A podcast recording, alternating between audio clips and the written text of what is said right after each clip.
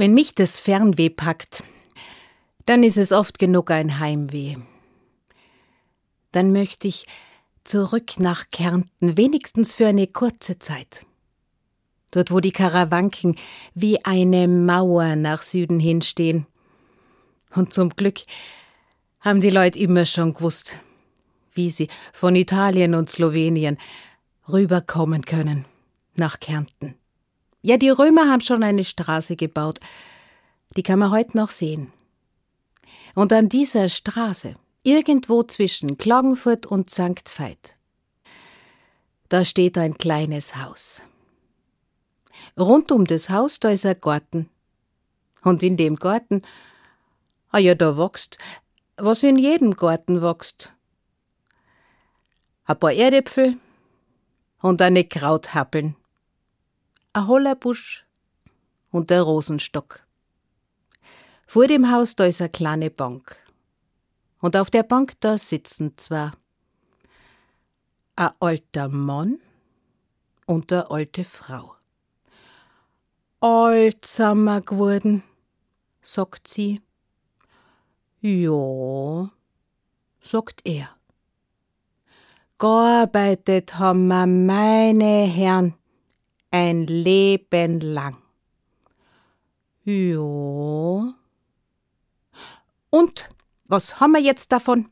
Gar nichts haben wir davon. Alleweil nur eine Erdäpfeln und a Kraut.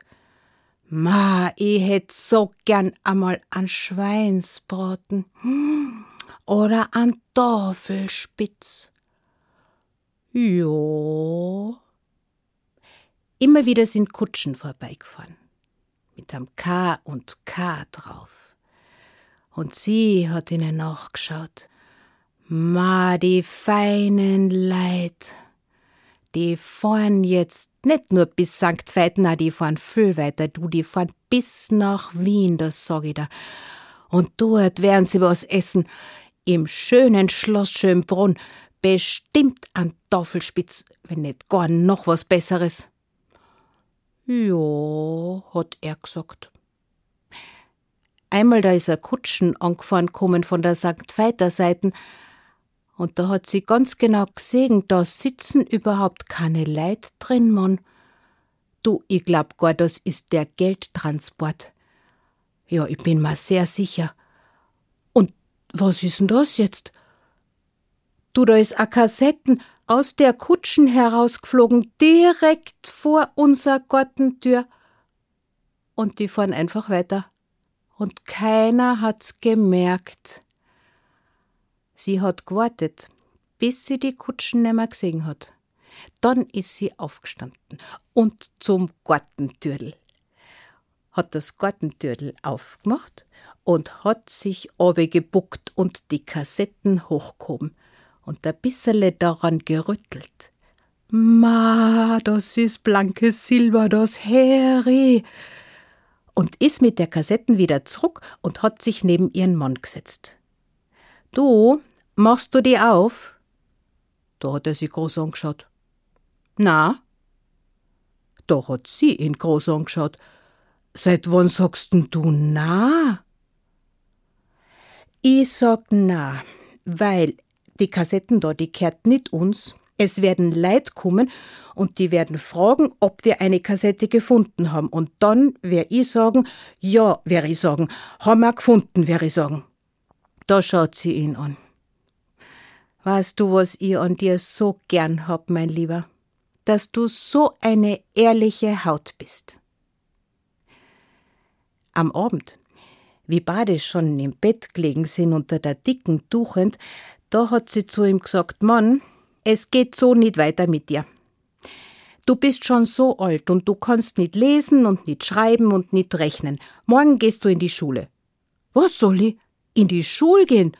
Zu die kleinen Kindern, na, die lachen mir alle aus, ich bin ja ein alter Docker. Da schüttelt sie den Kopf. Ich sag da was, mein Lieber. Unsere Kaiserin Maria Theresia, Gott hab sie selig, die hat die allgemeine Schulpflicht eingeführt, nicht die Kinderschulpflicht. Jeder darf in die Schule gehen, es heißt ja Volksschule, gell? und nicht Kinderschule. ich hab noch ein Stickerle Speck. Ich mach da morgen ein richtig schönes Jausenbrot. Und dann gehst du in die Schule. Er hat aus lebenslanger Erfahrung gewusst, wenn sie so mit ihm redet, dann ist es besser, man sagt ja. Also ist er am nächsten Tag in die Schule gegangen.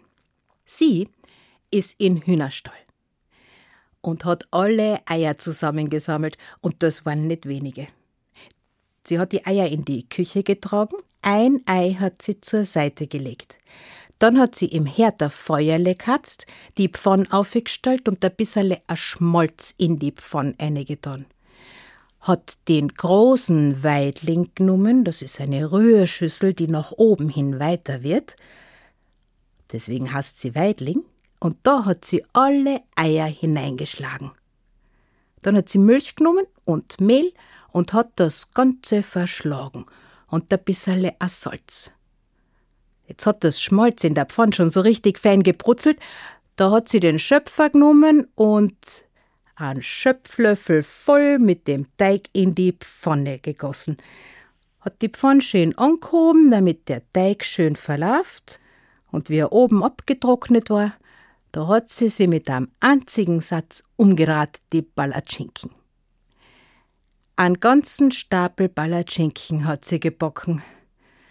Er wird ja hungrig sein, mein Schulbur. Und wie's vom Dorf her zwölfe gleitet hat, da hat sie den Teller mit dem Stapel Palatschinken genommen, ist aus der Kuchel ausgegangen und die steile Stiege hinaufgestiegen unters Dach. Dort hat sie das Dachfenster weit aufgemacht. Ah, da kommt da schon mein Schulbur. Ma, schaut der mürdig aus, no Worte. Kriegst was Feines. Und dann hat sie die Palatschinken genommen und weit aus dem Fenster ausgeschmissen, bis zum Gartentürl. Und er ist kommen und sieht das.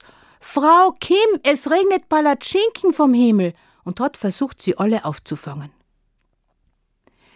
Am Abend, wie er schon geschlafen hat, und er hat früh geschlafen, es ist ja kein Wunder, es war ja ein anstrengender Tag für ihn, da ist sie noch einmal in die Küche und hat das eine Ei geholt, ist ins Schlafzimmer, hat die Tuch klopft und ihm das Ei in die Nähe der bewussten Stelle gelegt und ihn danach wieder schön zugedeckt. Schlaf gut, mein Braver. Am nächsten Tag in der Früh, da wacht er auf und greift neben sich. Frau, es passieren die seltsamsten Dinge. Gestern regnet's Palatschinken und heut in der Nacht hab ich ein Ei gelegt. Es war ungefähr eine Woche später. Da sitzen die beiden wieder am Bankerl. Und da kommt der Kutschen angefahren von der St. Veiter Seite und haltet direkt vor ihrer Gartentür. Zwei sehr vornehm gekleidete Herren steigen aus, öffnen die Gartentür und kommen auf sie zu. Grüß Sie Gott, gute Leute, wir sind aus Wien. Bei unserem letzten Geldtransport sind wir einer Kassette mit Silber verlustig gegangen und wollten fragen, ob sie hier gefunden worden ist. Da springt der Mann auf. Ja, haben wir gefunden. Sie schaut die Herren an, Bitte, wenn die Herren so freundlich wären und meinen Mann fragen, wann das gewesen sein soll? Da sagt er, das kann ich ganz genau sagen. Das war an dem Tag, bevor ich das erste Mal in die Schule gegangen bin, wie's Mittag Palatschinken geregnet hat und ich in der Nacht ein Ei gelegt habe. Die beiden Herren schauen die Frau ganz mitleidig an, greifen in ihr Taschen, holen einen Dukaten heraus, drucken ihn ihr in die Hand und wünschen ihr alles, alles Gute. Kaum dass die Herren weg sind, trat sie sich zu ihm um. Sixt, mein Lieber, ehrlich wert am längsten. Und weißt du, was ich jetzt mach? Jetzt geh zum Fleischhauer und hol uns an Schweinsbrotten. Und nachher machen wir die Kassetten auf. Lust auf mehr? Auf ins Abenteuer. Geschichten der Podcast für Kinder und Familien auf hr2.de und in der ARD Audiothek.